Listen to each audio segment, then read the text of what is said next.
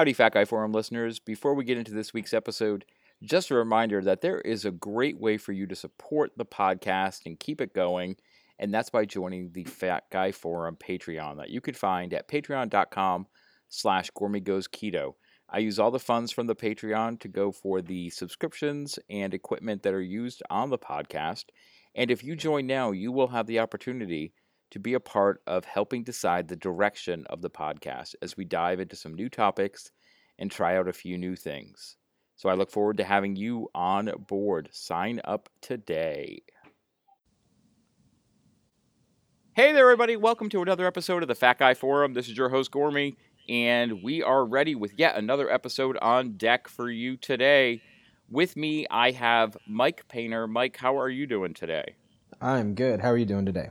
I am good. I'm good. It's it's not, you know, they're going to hear this uh, on a weekend most likely or a Monday, but we're recording on a Saturday, so I can't really complain about life. I'm just excited to to talk and dive into your story, man.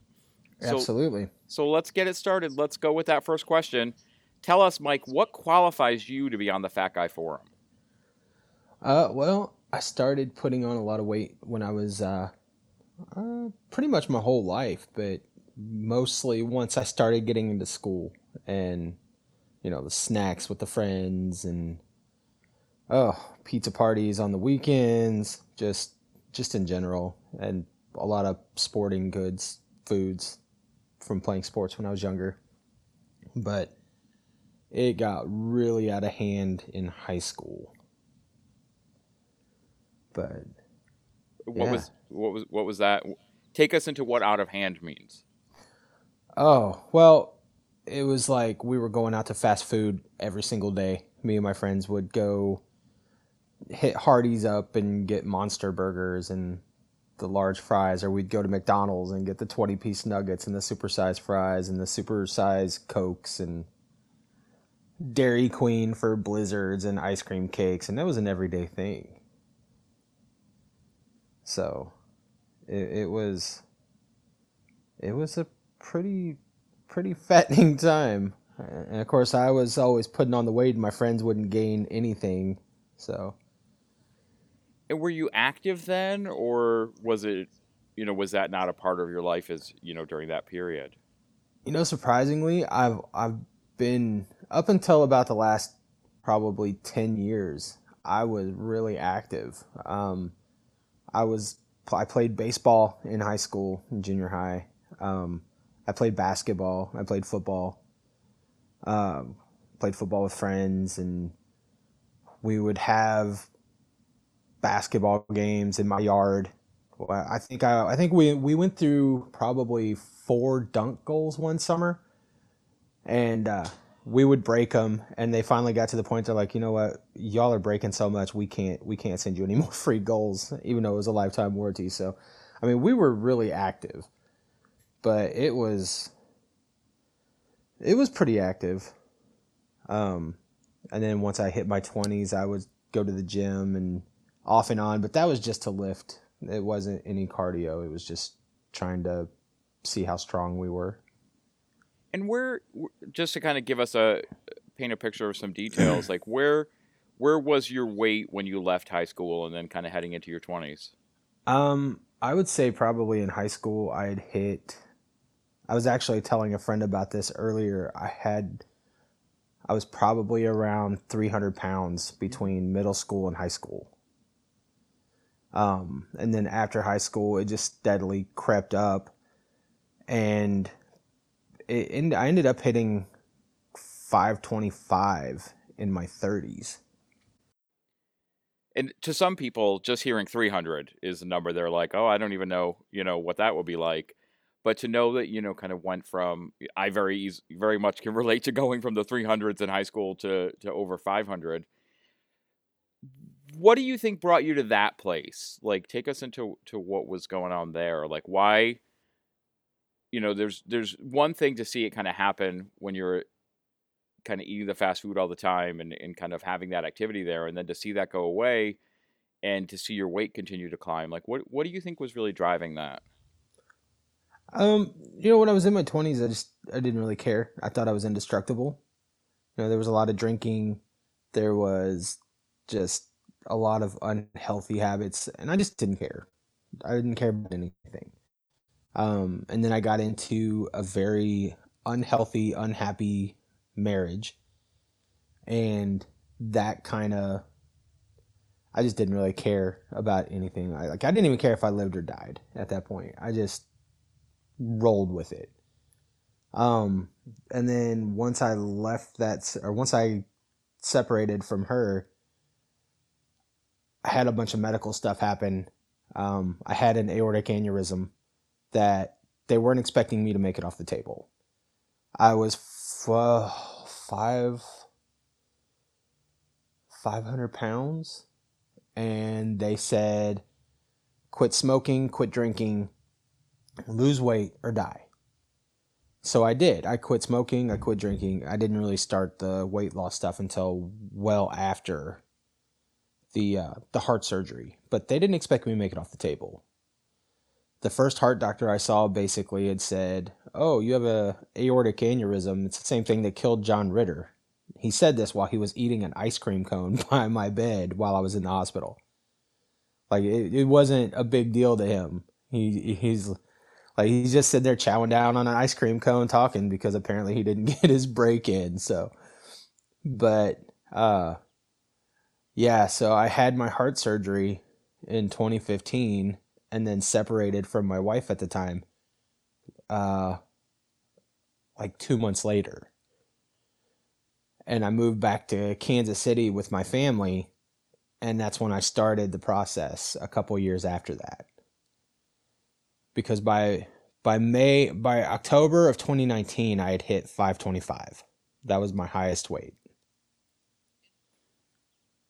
Give people a picture of what what was your life like at, at five hundred pounds?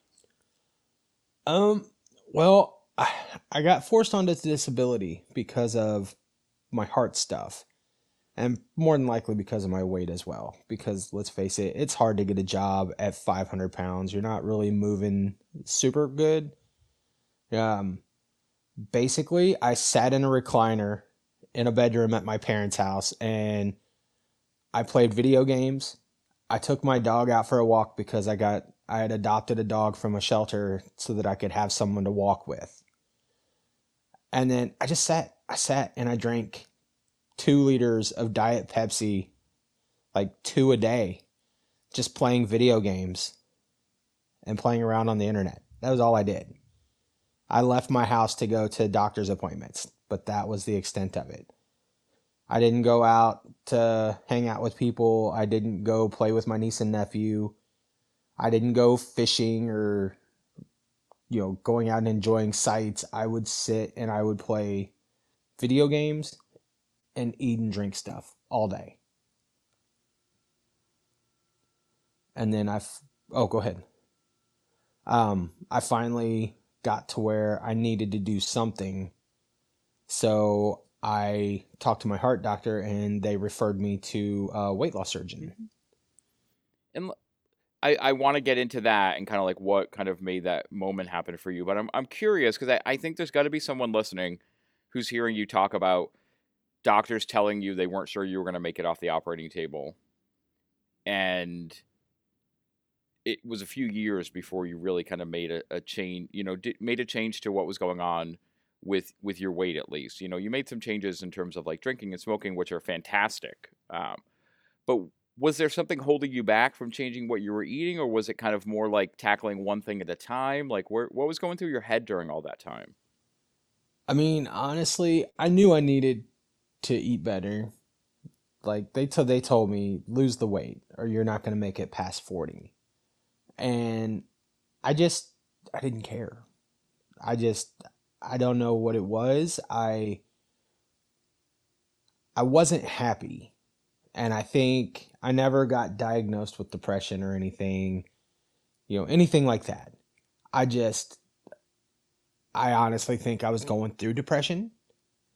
Um, not at all about separating from the wife, because that was the worst mistake I ever made. I ever made. Uh, but that's for a whole different story. Um, but yeah, I just, I never really cared about my weight. I never cared if it you know, if I lived or died. So, and then after a while, I, I finally, I was like, you know, I probably ought to try to stick around for a little bit for my niece and my nephew. Um, and that's pretty much what helped me decide to start focusing on it. And then I had lost, I was at five twenty-five. I went down to four seventy-five just by watching what I was eating. But then I stopped focusing on it and I went right back up to five twenty-five. Um, and then my nephew, his friends would always like make little comments, and he didn't, like, I didn't, it didn't bother me, but I think it was bothering him. So it was just, I don't know. It, it was stressful. So then I, I focused more on trying to get healthy, and my heart doctor had suggested weight loss surgery. And I never really thought about it. And I had a friend who had had the, the sleeve, and she had been trying to push me in that direction for a couple of years. And I never really thought about, never gave it much thought. And that, cause that, that mindset of not really caring, I think is, you know, and and that you, like you were saying, you know, most likely being a form of depression, I think is, is something that happens, you know, to, a, you know, I relate to that a lot. Like I, I remember that, you know, I kind of reached that point where I was just like, well, this is going to be what things are, you know, this is what it is. I don't, and, and you, I think there's also that part of you that doesn't want to take away that one consistent thing that you have during that time, you know, which usually is right. The food, you know, like that's the thing Absolutely. That's there, you know, it's the one thing that, no matter what else, what uh, what other people are doing or what other circumstances are presenting to you, you know, whatever's changing or even whatever news you're getting, that's still the consistency. And so having to make that switch from not caring or, or being in that place of actively just being like, fine, this is what it's going to be, to I'm going to do something about this. And and it, I also think it's really interesting, like you you were talking about, I don't think people realize, like, our bodies aren't meant to be five twenty-five, five forty, six hundred pounds. Like, so when you, it, there, there's ways to then start to make some small changes and you see some results. And as soon as you stop making those changes, those results can go away. But that's not really like an equilibrium that the body wants to maintain. So there's ways to get, you know, like there's, there's things you can do to get away from that. And, and finding the right tool is really important. Like what, What do you think it was about go looking at weight loss surgery that stood out to you as, okay, this might be this might be the thing that I need? Well, I I had talked to some people, and I got added into some weight loss surgery groups on Facebook, and I you know, I knew it wasn't a quick fix, and I knew it wasn't like, you know, you just have the surgery and then you're automatically cured. I knew it was going to be a process. And I actually met my fiance in one of those groups, and she had had her surgery um, the year before I had mine. And uh, so, I mean, one, it's, it's amazing what happens when you meet people that have been in similar situations, like maybe not as extreme, but they've been there, and that they know kind of what you're going through, and and not even just in the weight loss situation, just, I mean, in general. And once you find the the people that inspire you to do stuff, it's amazing what your mindset can go to. And that's what happened with me, is that I had met some pretty incredible people in the weight loss community, and I started giving it more more thought, just how it could change my life for the better. And that's over overall, that's what pushed me into doing it. And what what procedure did you have done? Um, I had R N Y on on May uh, twenty-ninth of twenty twenty. And can you give people a kind of a a, a quick picture of, of what the, the R N Y is? Um, yeah, they basically made my, my stomach the size of an egg. And it, the only downfall that I've seen to this is that I have the mentality uh, from when I was working that I would eat my dinner in like five minutes because I was a factory worker, and you can't do that now. And every time you do, or at least with me, it made me sick. So I, and, and I always know when I eat too fast because I start to feel nauseous. And that was my only downfall. But, you know, they make your pouch smaller and they give you some gnarly little scars, and but ultimately it can save your life. What did you do to prepare? Like, because I think that's something I, I it's funny because I'm I I've had a couple guys on recently that have had different weight loss surgeries done, and I'm always curious, like, how did you mentally prepare for having it done? Like, what do you think was the the real kind of work inside that you had to do to get yourself, because it's it's not like a gradual lifestyle change. You know, it, it there there's some gra- gradation to it, you know, like the liquid diet before and things along those lines. But there it's the day the surgery's done, whether you're ready for it or not, that that change is happening. So, so what do you think it what what was the prep you needed to do to get yourself ready for that change to happen? Well, my my prep for that was I was struggling to hit the when I did my surgery, the surgeon said, "Look, you're five hundred twenty-five pounds. You need to lose. You need to be at at least four seventy-five for the surgery." She goes, "I want you to lose five percent of your body weight." She goes, "You need to." And I was like, "Okay, I can do that. No problem." Well, it was a problem because I couldn't really exercise. Because at five hundred twenty-five pounds, I was not very mobile. I mean, I thought I was. I mean, I was walking around our apartment building with my dog, but I was not mobile and I was struggling. Um, so I had met with one of her doctors to help with the weight loss, and he had put me on um, some di- some drugs that they give diabetics, uh, Metformin and some other one. I can't remember what the name of it was now. But, I mean, it started to help. But then he's like, "Well, why don't we try a mostly liquid diet and we'll get you to your weight that you need to be." So I was doing a protein shake for breakfast, a protein shake for lunch, sugar-free Jell-O for a snack, and then like three ounces of protein in a meat and one, uh, a cup of green vegetables for dinner. And I did that from January twenty twenty all the way until I started my liquid diet on May fourteenth of twenty twenty. So, I mean, I had the liquid diet pretty much down. So that wasn't really the issue. The issue for me was like when I switched to purees and soft foods, because I at that point I was tired of protein shakes and mm. eggs and stuff like that. Yeah, like how do you... How do you even kind of wrap your, like making that kind of change, like going from the way you were eating to making that change? Like, what was that like?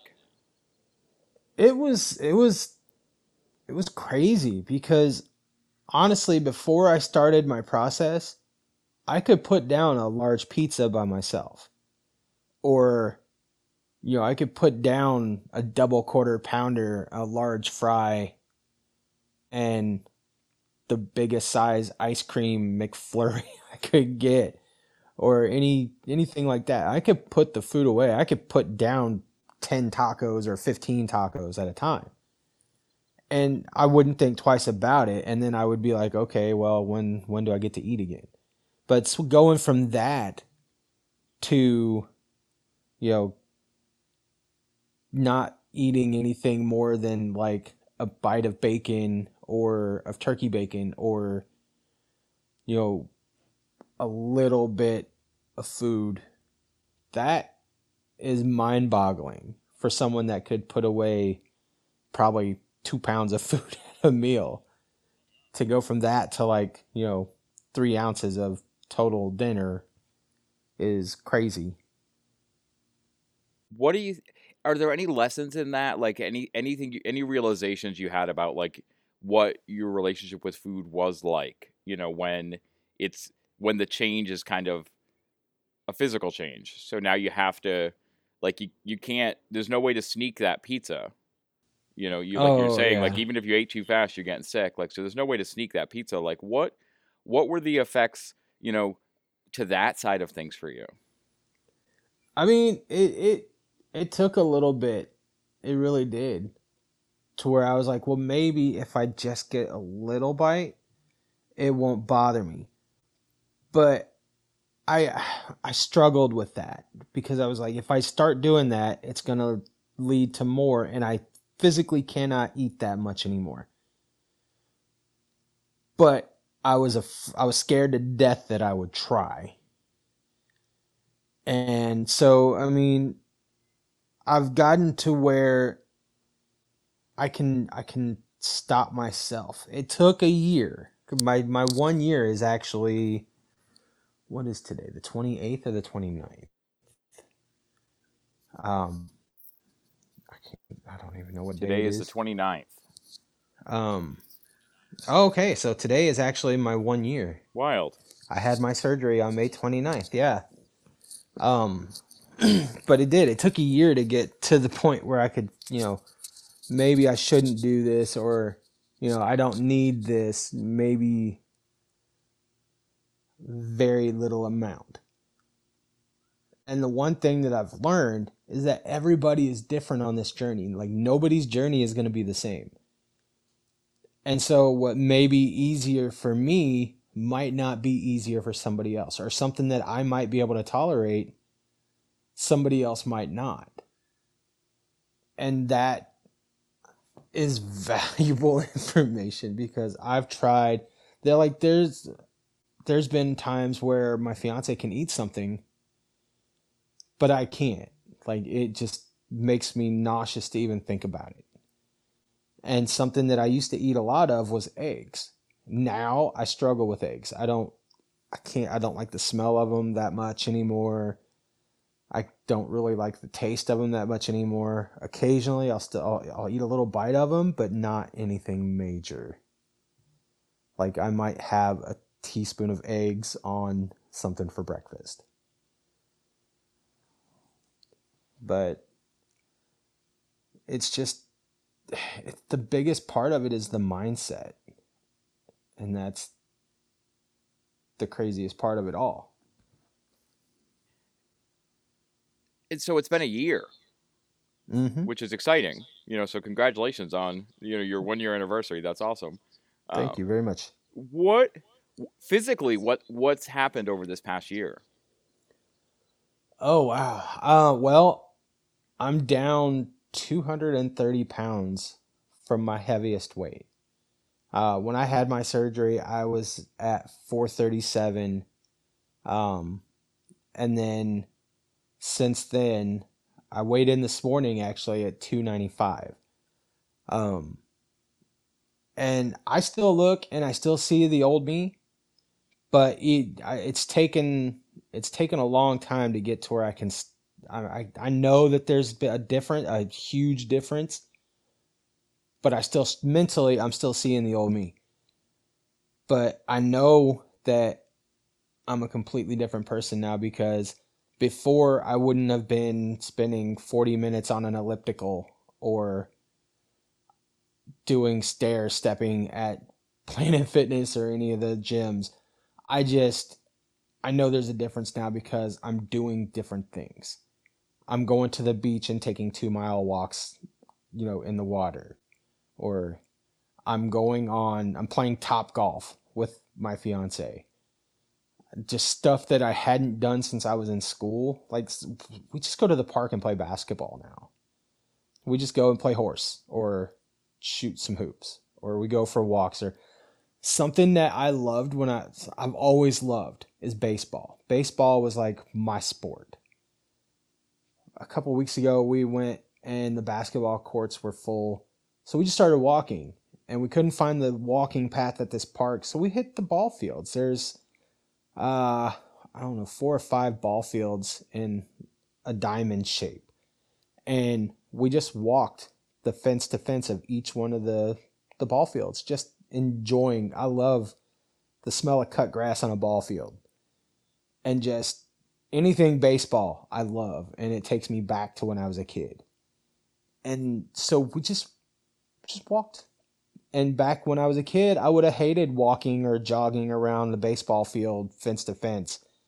But now I'm like, okay, I love this. I miss baseball. And I'm actually going to be looking into summer leagues for adults because I can do it again. And isn't that a big part of of the mind game? Like that idea, like, so you have all of these things now that you can do physically. So you know that you're physically different. And then you've got that part of you that looks in the mirror and sees the same person. And that, I think that that work on reconciling, like getting yourself to one hundred percent see who you are right now, is one of the biggest challenges a lot of people go through. Oh, absolutely. It, I don't think, and this is my biggest like pet peeve with, with the weight loss surgery, is that they, they tell, they want you to see a therapist before you do your surgery. They want you to get that, that psych eval done, but they, they don't really work with you. Mine, I went in, I sat with an eighty year old lady. She asked me if I knew what I was getting myself into. And I was like, well, yeah, I think so. They're going to, they're going to make it to where I can't eat as much and it's going to help me lose weight. It's a tool. She goes, okay, you're good to go. I sat with her for twenty minutes. She sent my eval to my weight loss surgeon. But I was not prepared mentally for the stuff, like the emotional stuff, um, the change in my mood. Um, like I, I've, I've kind of never really had a filter, but I could control it some. But now I have no filter. Like if I have something that I want to say, I say it, and I don't really, I can't really help myself. And I don't tolerate the same stuff that I used to. And this was something that my fiance had told me about as well, is that she started standing up for herself. And that's the biggest thing right there, is that I don't, I, it, you, what people used to say bothered me, but I would just hold it in and let it simmer until it just finally boiled over. Now I'm I'm just like, I'm not confrontational, but I don't I I'm like, yeah, whatever. I just I don't let it bother me anymore. I don't keep it bottled up. And the mental aspect of this is that I wasn't quite prepared. And I know I'm going everywhere with this. No, and I, I, no, I, apologize. I, no, I, think that, I know, no, don't apologize, because I, I think that's important, because I think whether a person uses weight loss surgery or uses keto or uses Weight Watchers or uses any type of tool to make this change, it's almost like, even though we know it's it's all going to be a long journey and hard work and all of that, there's a lot that you just don't get prepared for. There's a lot that you, and it's because how do you have any any way to expect it if you've never experienced it? Like, it's one of those things where I feel like the it, I, at some point, you know, I would love, you know, I, I feel like one of the things I would love to do is like get a group of people together that have been through this group experience, you know, different tools, but kind of this group experience, and talk about what are the things that we're not talking about before you start a journey. You know, what are the things, the tools, and the the things that people need to be thinking about that they're not? Because I think, especially, you know, I, I think there's something to be said, like, you know, and I, and I don't know if this reson- will resonate for you or not, but I think especially men that get significantly overweight and did so when they were younger and kind of continued in that pattern, it starts to kind of affect your emotional development in terms of how you interact with the world and how you handle situations and how you handle your emotions and how you handle your reactions and those things. And you don't realize how much of an impact, not just the food you're eating, but that, for lack of a better term, like that physical immobility impacts the way you interact with the world. You know, like the fact that you're not really moving through those situations as much. And you, you know, when you're five hundred plus pounds, if you're getting into a situation where you're uncomfortable, you can't just usually easily exit that situation. You know, you can't just get up and move to a different seat because maybe the seat you're in is the only one that's going to hold you, you know, like literally, or, or physically just going out for a walk isn't going to happen. So now you're in this place where you can handle those things differently, but we never went through that develop that developmental process, that learning of how to handle those situations. So it's like a lot of new new things that you weren't thinking can set you off, can set you off. You know, whether it's in a good way, a bad way, an emotional way, like all of that. There, there's a lot of pieces to this that all we focus on is let's make that change, that physical change, so we're alive. You know, like especially, you know, when when your weight is threatening your life, you don't necessarily even worry about all those other pieces because you don't have to. Like you, in that moment, you need to focus on, you know, triage to save your life. And now that you save your life, you, you've saved your life, all of these other things can be like, well, I need some attention. Oh yeah. Like now that I'm not in save my life mode, I'm in enjoy my life mode.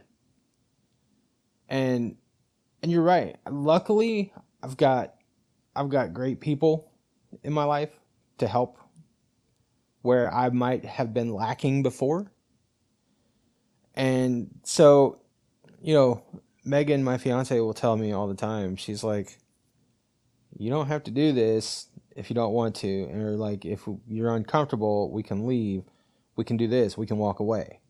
Whereas before, like you said, I couldn't move to a different table because I might not have fit, I might not have been able to fit in the booth or the chair, or like when you, or even just going to a doctor's appointment. You know, they've got they've got the normal chairs, but then they've got the chairs that look like benches for the heavy people, where or you know two or three normal sized people can sit, but one big person can sit, and that. That that is, I mean, I'm glad they have those chairs for the people that need them, because I was that person, and I would much rather sit on one of those than have to stand and be stared at by everybody being, oh, well, he can't sit in this chair because he's too big for it or it might break. So standing in the corner of a room, trying not to be noticed, but when you're obviously noticed by absolutely everybody in that room and people walking in that room. Or the or even people in an elevator.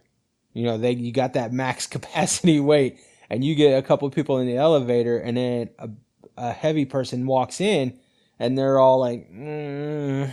I was that person that was getting the look. So I would rather walk up the stairs. You know, that and the fact that I'm claustrophobic, but I would rather go upstairs than ride in an elevator with other people just because I was afraid that I was going to get the looks like, look, there's three thousand weight capacity on this. This guy looks like he's pushing five. You got all of us. That weight mat, that weight capacity is, a, is quickly getting met. So if we get the five hundred pounder off the elevator, it might be a little safer. And especially that moment, you know, not to, to talk about elevators, but, and then when, you know, the elevator normally, cause that's just what it does. It gives that little jiggle. Uh-huh. And you can see people are like, oh crap.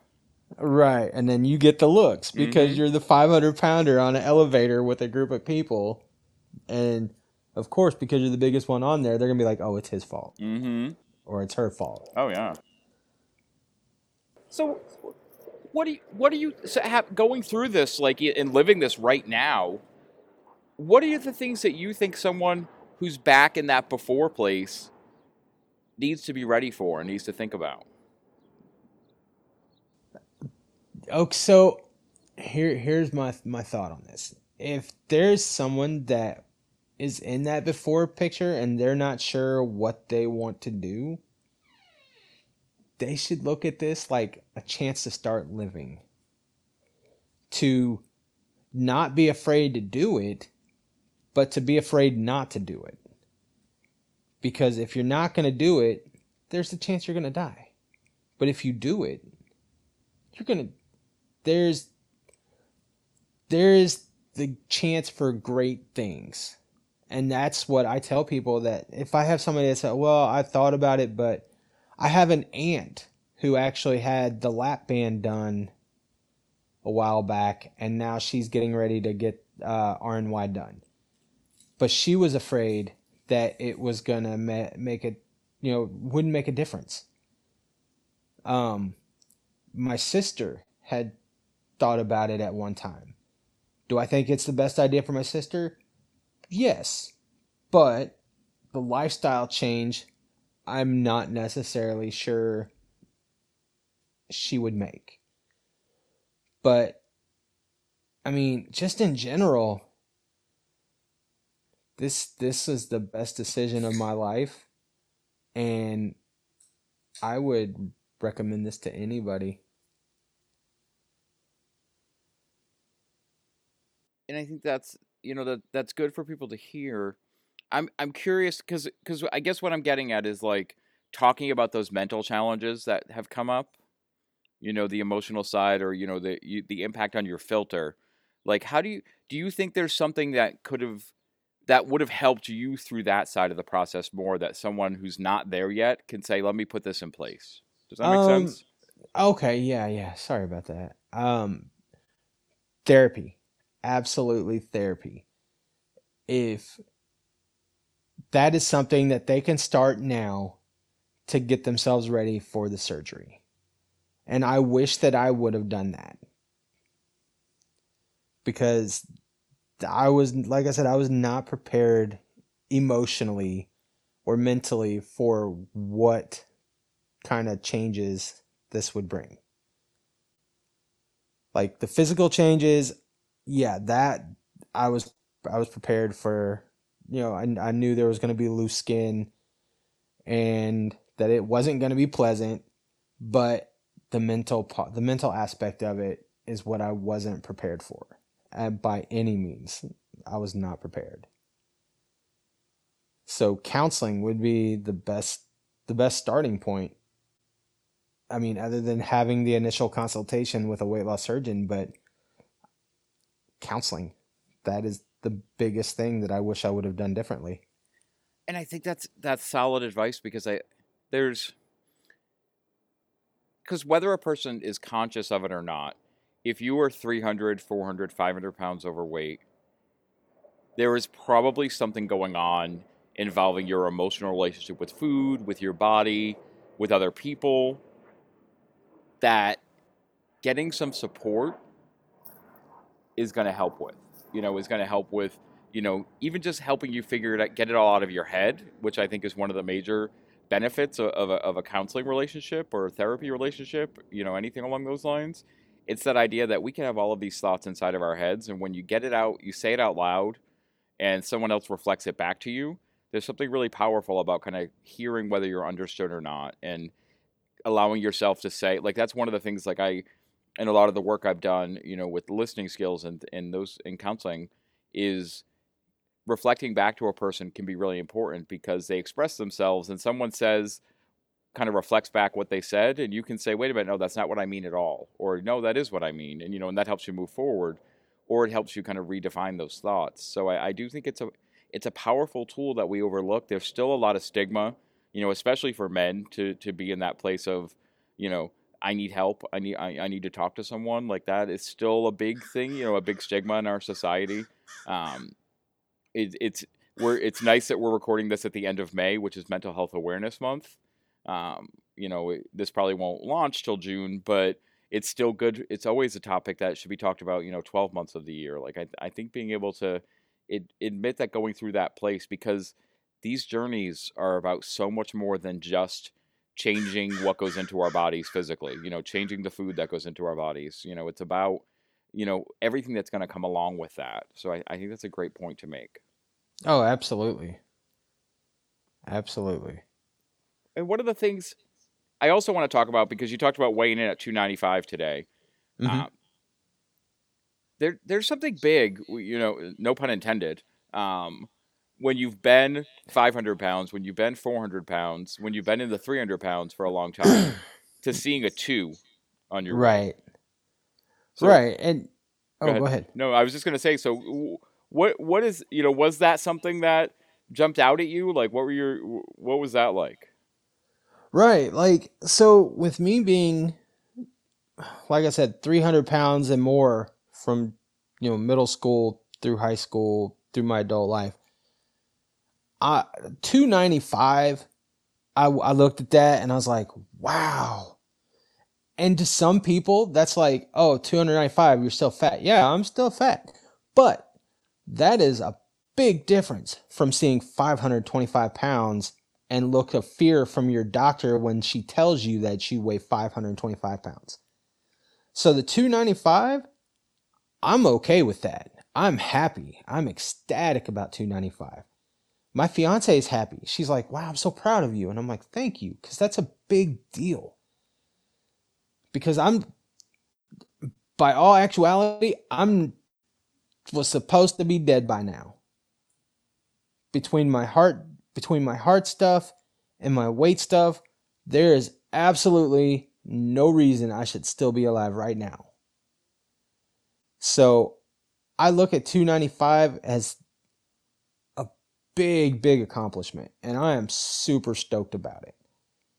Um, my doctor that did my surgery, she originally told me, she goes, well, you should weigh one fifty to one sixty. I was like, okay, no, no, absolutely not. I don't want to be that, you know, I'm sure there's other people that would look amazing at one fifty or one sixty. I've always been big. Like, I'm broad shouldered. I'm, you know, I'm, I'm broad. I'm, I was built differently. I would, my goal weight was actually two to two twenty. That's where I would feel very, very comfortable at. That's my goal. Because that's, you know, it's not skinny. It's not, well, it's still technically considered overweight, but you know what? I'm not letting that get me anymore. Like, oh, morbidly obese or obese or overweight, chunky, fat, skinny, that, you know what, if I'm healthy, I'm happy, and that's where I want to be. I want to be healthy.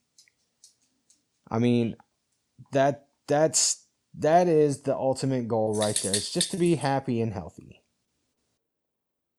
which is an awesome goal. And that's one of the things, like I, I've talked about before, you know, when I got started, my my why was I wanted to live.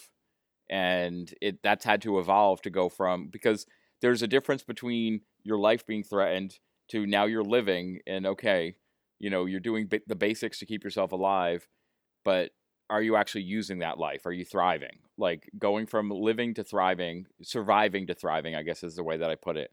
Like, I think that that's, that's complete, two completely different things. And I, I think that makes a lot of sense, you know, to have that goal for yourself, man. So Let's let's look at this this way. Like, you're headed into, you know, your year two now. What are the things that you're focused on right now? Uh, well, I just I had an appointment with my new doctor, because when I moved to North Carolina from Kansas City, my surgeon is in Kansas, so I had to find a doctor down here to take me to do my post-op stuff. And I was talking to him. And, you know, he he said, because of how much weight I've lost already, that the loose skin that I have, he's like, you got thirty pounds at least in loose skin on your stomach. So, you know, the talk, there's been talks of plastics already, which I don't, you know, by the end of the year or early next year, he's talking about plastics. Um. But as far as what my plans are for year two, I'm I'm hitting the gym four or five times a week. Um, and when we're not doing that, we're doing stuff together at home. Like, well, I mean, we go to the gym together, me and my fiance. We go to the gym. Um, we go to the beach. So, I mean, we're getting our workouts in. That's, that's the main thing, is that we're getting healthy together. That's for year two. Our goal is to continue getting healthy because we want to have we want to have a baby. We want to start a family. And we're getting married either the end of this year or beginning of next year as soon as we're able to. We want to have we want to start a family. We've got a move coming this summer. We're moving to a bigger place. So I mean, it's it's going to be a busy year too.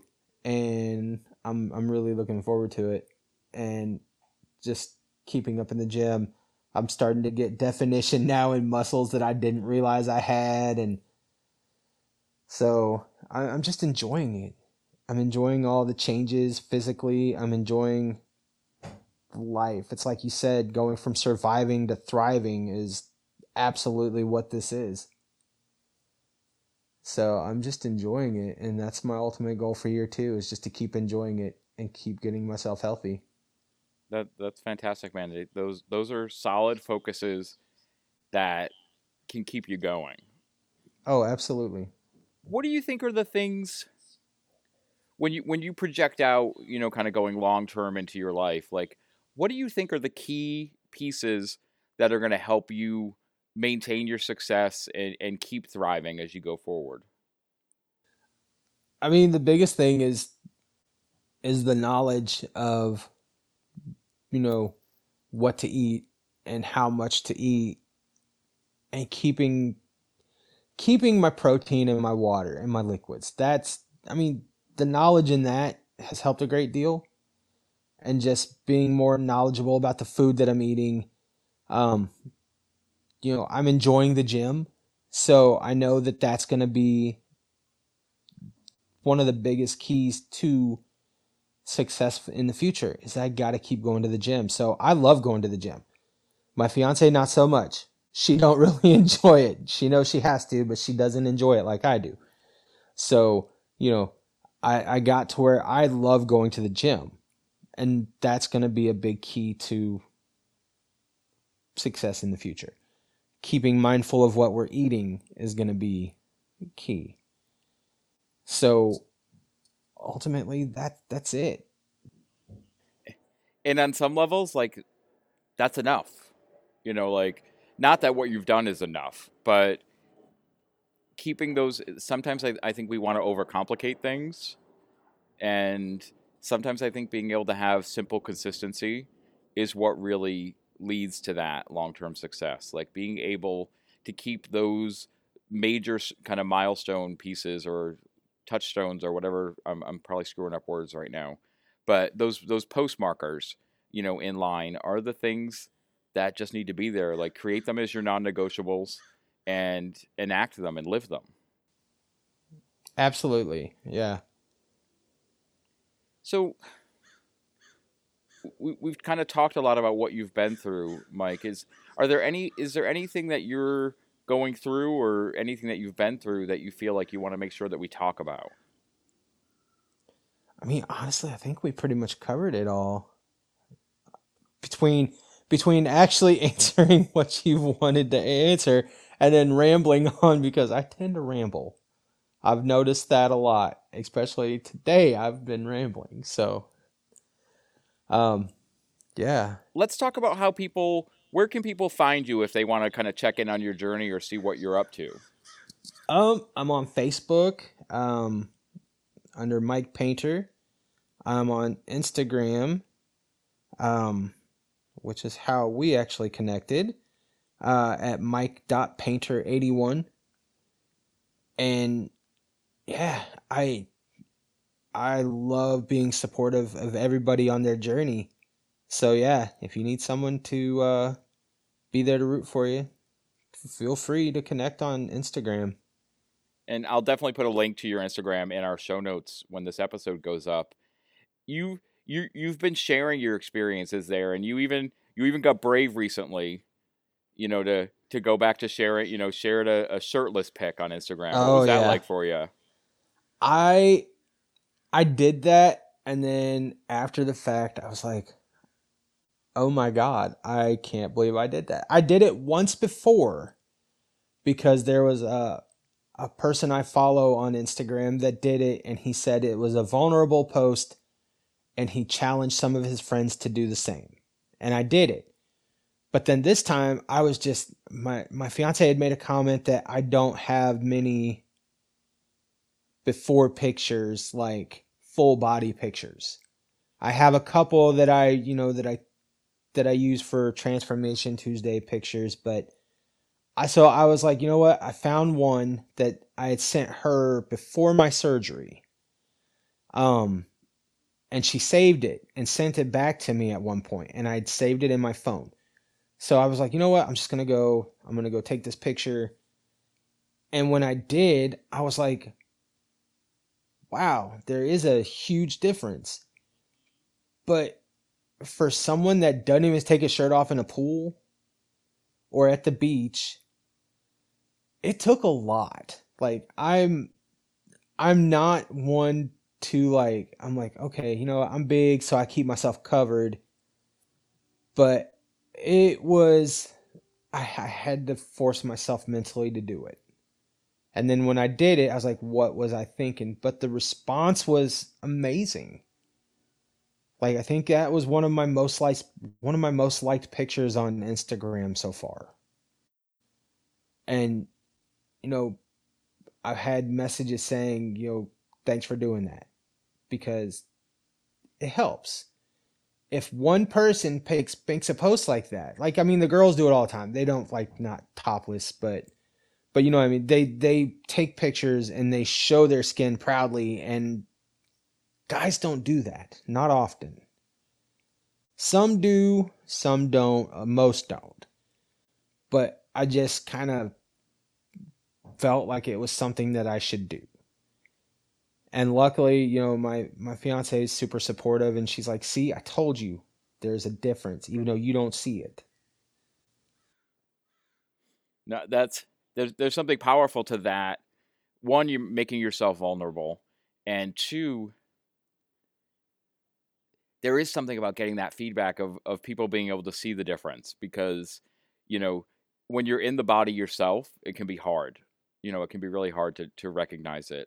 And getting that outside feedback can be something that, you know, th- there's always people that kind of want to dog on social media and the negatives of social media and all of those things. But I think there can be some powerfully positive moments for people. See, and I've lucked out my whole journey so far. I haven't really had the trolls. I haven't had the people, oh, I mean, I've, I've had the occasional, you took the easy way out, which there is absolutely no easy way out when it comes to weight loss surgery. They don't, you know, anyone that tells you it's the the easy way out have not one clue about what it's like to go through the weight loss surgery process. They don't know what it's like to eat not a full meal, but still have to run to the bathroom because you ate too fast and it makes you throw up. They don't, they don't know about that. They don't know about the struggle to get your fluids in or to make sure you're getting the protein that you need in. They, they have no clue how difficult this is. Yeah, it's, I had to have surgery to help me lose the weight, but it's a tool. I'm still having to put in the effort and the work, just like someone who didn't have weight loss surgery. And that's what people forget, is that, yeah, the weight loss surgery helps. It is a tool, but we're still putting in the work. And I get, I get random strangers coming up to me at the gym all the time being, you know, they're like, oh, I see you. I see you. Good job. Or they pat you on the back or try to give you the elbow bump because of, you know, COVID. But, um, yeah, I mean, just the response you get from people showing, you know, that the work you do is noticed, it's incredible. And it makes up for the one or two random people every so often that are like, oh, you took the easy way out. Because it's not easy. It is absolutely the hardest thing I've ever done. But it, like I said before, it was also the greatest thing I've ever done. And I think it's obvious, not just from what you post and share, but even just from hearing you talk today, that, that you're doing the work, man. So I just think it's it, it's a great thing to see happen, and I appreciate what you're putting out there for everyone, and I appreciate you coming on the show to talk about it. Yeah, I appreciate the the opportunity to. I, like I, this is the first podcast that I've ever been on. So my rambling was probably because of nerves, but yeah, I mean, I'm just, I, I've never been one for attention. And if I can, if I can say anything to help somebody or help them along the lines of, if maybe they're questioning whether or not they should do this, if I can help inspire anybody, or if I can help motivate somebody to do something or to make their lives better, then then I'm all for it. I really I really like trying to be a positive a positive impact on people rather than all the negativity that you see on social media now. Well, I, I think you're definitely having a positive impact, man, and I, I appreciate your willingness to take us through your journey. I end every episode with five questions for every guest that I call the Fat Guy Five. Are you ready for your run through those questions? I'm ready. Okay, so question number one, Mike. Tell us, living or dead, who is your favorite fat guy? Chris Farley. I, I loved his movies. There we go. Haven't gotten him as an answer in a while, so I, I think it'll be good for people to hear his name. So that's good, man. Question number two, Mike. What is one lesson that being a fat guy has taught you?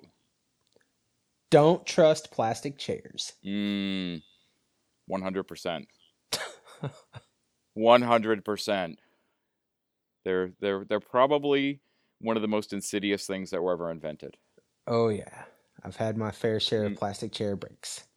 Question number three. Mike, what is one thing a person out there listening who wants to get their journey started today can do? Like one thing they can actually do today? Go for a walk. Just get some exercise in. Know that this is what your life is going to become. Mm-hmm. Yeah, just you, just get some workout in. Yeah, you gotta get enjoy it. it. Have Even fun no matter it. where you're at, get it started. You know, no matter what it looks like, you know, get resistance it bands are a good start too. That's what I mean. Because of my restrictions for my heart stuff, mm. uh, resistance bands are nice. Great. That's a that's a that's some good advice, man. Question number four, Mike. What is one thing about yourself that you love?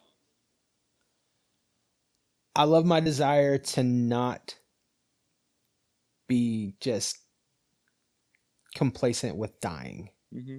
I want, I want so much out of life now, and that's what I love. I love my my desire for greatness now. I love that. That's awesome.